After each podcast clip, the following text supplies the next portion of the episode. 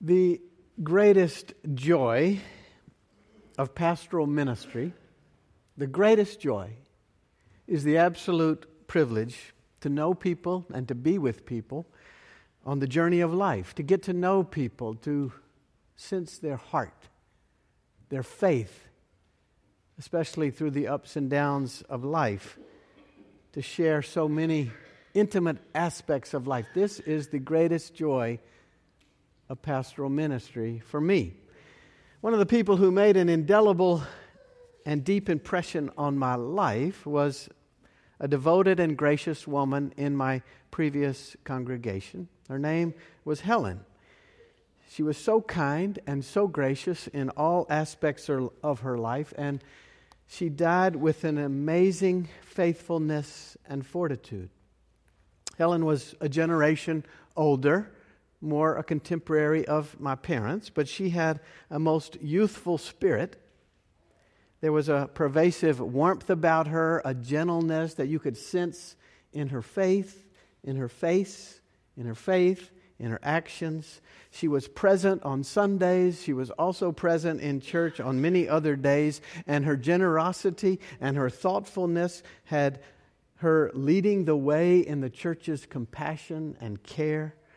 She was famous for her pound cakes, and she was famous for showing up at people's homes just when they needed real love and care. She spread joy, she spread encouragement everywhere she went, and on a personal note, Helen initiated and maintained a supportive and loving relationship with our youngest daughter, Jenny, especially as Jenny navigated the challenges and the complexities of middle school. And then, perhaps most telling of Helen, when she was diagnosed with multiple myeloma, nothing changed about her.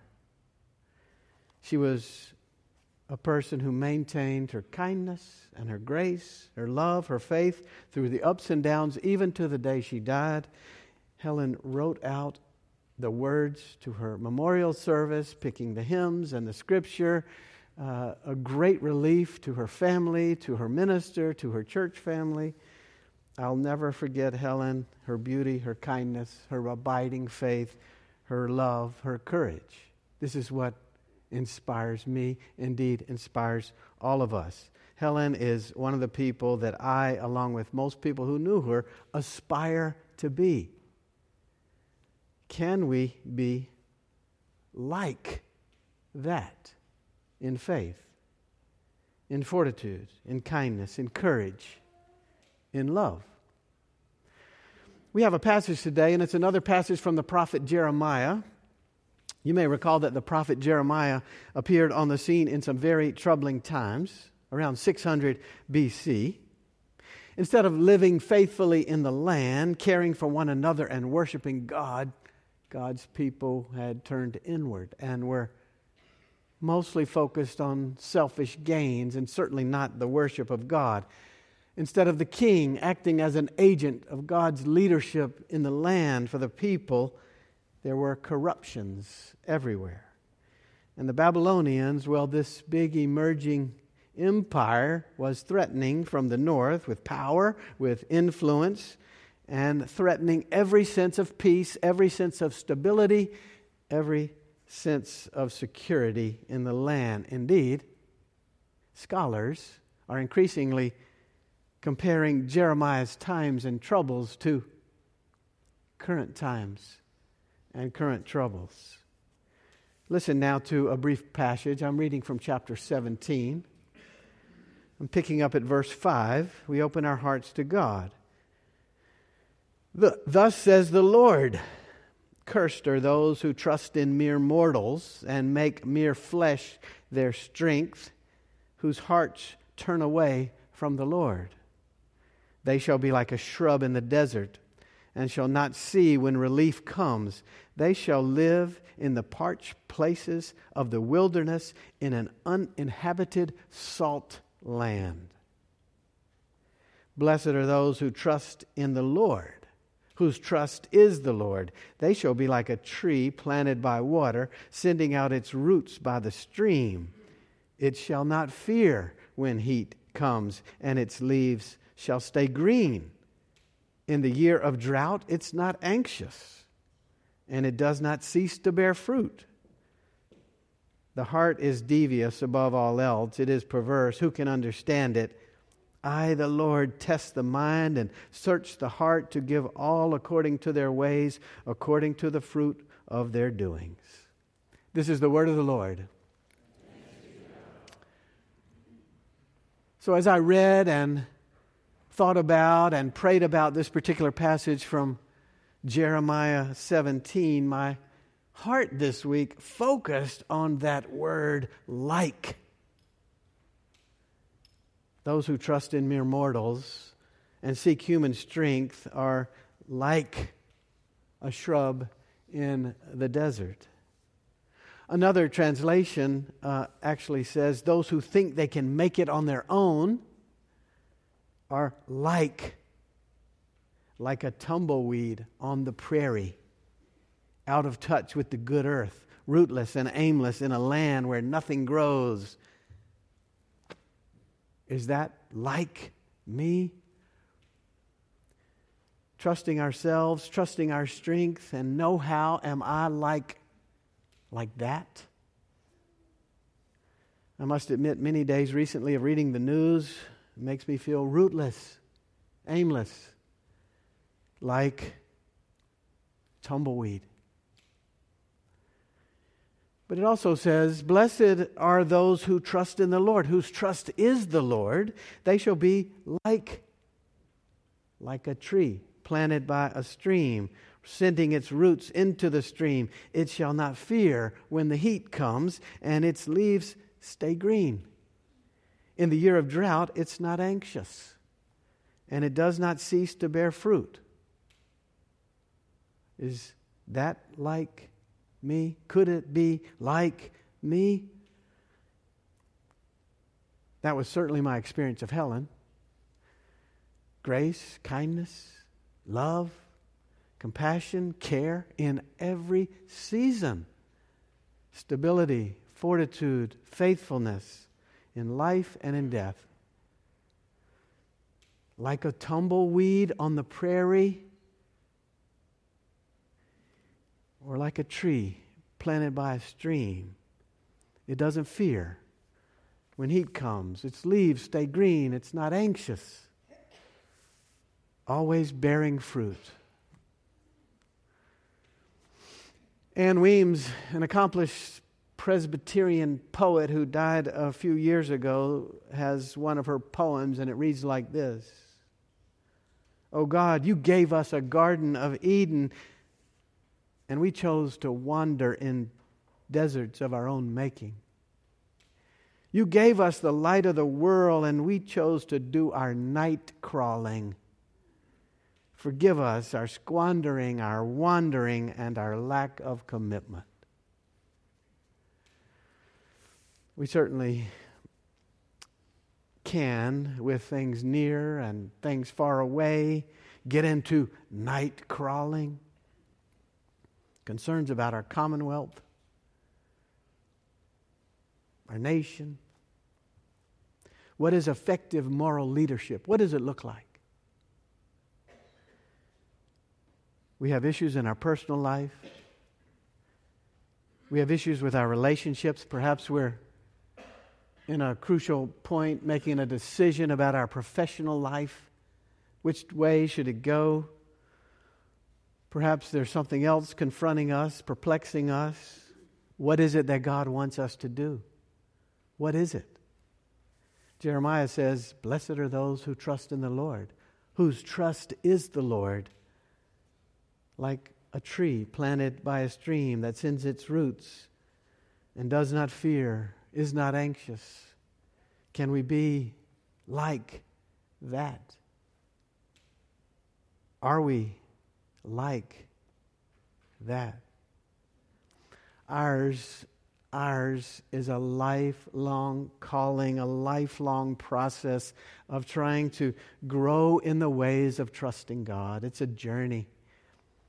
It's a journey of returning from our lostness and in the parched desert to the streams that give life, and bear fruit. Ours is a constant journey that seeks to root ourselves in God's promises and presence, God's love and care, so much so that we can embody kindness, grace, courage, generosity, faithfulness, regardless of what comes our way.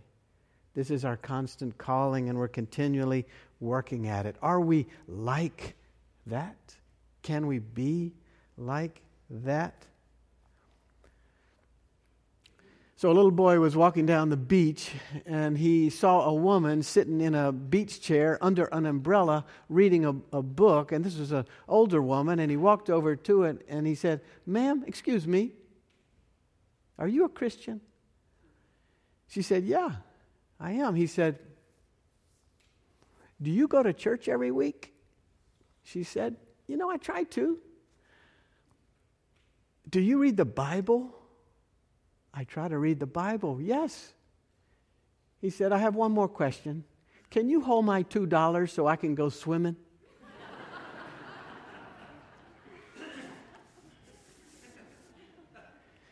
Perhaps our problem is we haven't comprehended well enough a God that we can trust with our concerns. Perhaps our problem is we want more proof that God is worthy of our courage and our faithfulness. Perhaps what we want is to hear for sure that God is trustable. We can indeed trust God. Unfortunately, it's more sporadic than that, our trust. Unfortunately, it's probably more wavering than it should be, and we're more like the tumbleweed rolling down the prairie, rootless and aimless. Here's the deal God can hold our $2 so we can go swimming. God can hold our lives with whatever we're dealing with, because that's the promise. Whether you live or whether you die, you're in God's care. God can hold us when we worry about the absurdities of life, and there are many of them. God can handle all that we're dealing with, the darkness that feels so pervasive sometimes. God can deal with it. This is the way Henry Nouwen put it. To be grateful for the good things that happen in our lives, well, that's easy but to be grateful for all of our lives, the good as well as the bad, the moments of joy as well as the moments of sorrow, the successes as well as the failures, the rewards as well as the rejections. That requires hard spiritual work. Still, we are only truly grateful people when we can say thank you to all that has brought us to the present moment. Let us not be afraid, Nouwen says, to look at everything that has brought us to where we are now and trust that we will soon see in it the guiding hand of God and God's eternal care. Blessed are those who trust in the Lord. They are like a tree planted by a stream. Several years ago, the comedian Jay Leno did one of his jaywalking segments. If you ever watch Jay Leno, you probably know about the jaywalking segments. He would go out into the public and randomly ask questions of people on the street. So, on one occasion, Jay Leno asked people to name the Ten Commandments. One of the most frequent answers that he got was this phrase God helps those who help themselves. That, of course, is not one of the Ten Commandments. But this is not just what Jay Leno discovered when he asked people about the Ten Commandments. The Barna Group uh, discovered in a lot of their research of Christians that eight out of ten people think this is right up there with one of the most important things God ever said. And apparently, so many people think that God helps those who help themselves that it's really a major message in Scripture. Well, that phrase, God helps those who helps themselves, is not a major message in Scripture. Somehow along the way, the phrase has taken on a heightened sense of popularity and prominence and influence, but it's not a major message in Scripture. The Benedictines have a Latin phrase, ora et labora, which means pray and work. Our connections to God lead us to doing God's work in the world. We are partners with God, and God calls us to be engaged in the world. We pray and we work, they go together. It's essential. That is a major message of Scripture. Presbyterians have a similar phrase. We know that we are elected to service as well as salvation. We know there is no election, no salvation without our call to serve God in the world. God calls us, God claims us, God loves us, and absolutely God expects us to lead lives of service in the world related to our life with God. But too often, this phrase, God helps those who helps themselves, is used to rather justify our lack of service. Namely, we don't have to help others because God helps those who help themselves. But that's a distortion of the gospel, and that's not biblical. What we know from Scripture is that there are lots of people who truly cannot help themselves. And God cares deeply about these people, and God blesses us to be a blessing to those. We simply cannot say, God helps those who help themselves, therefore we don't have to help them.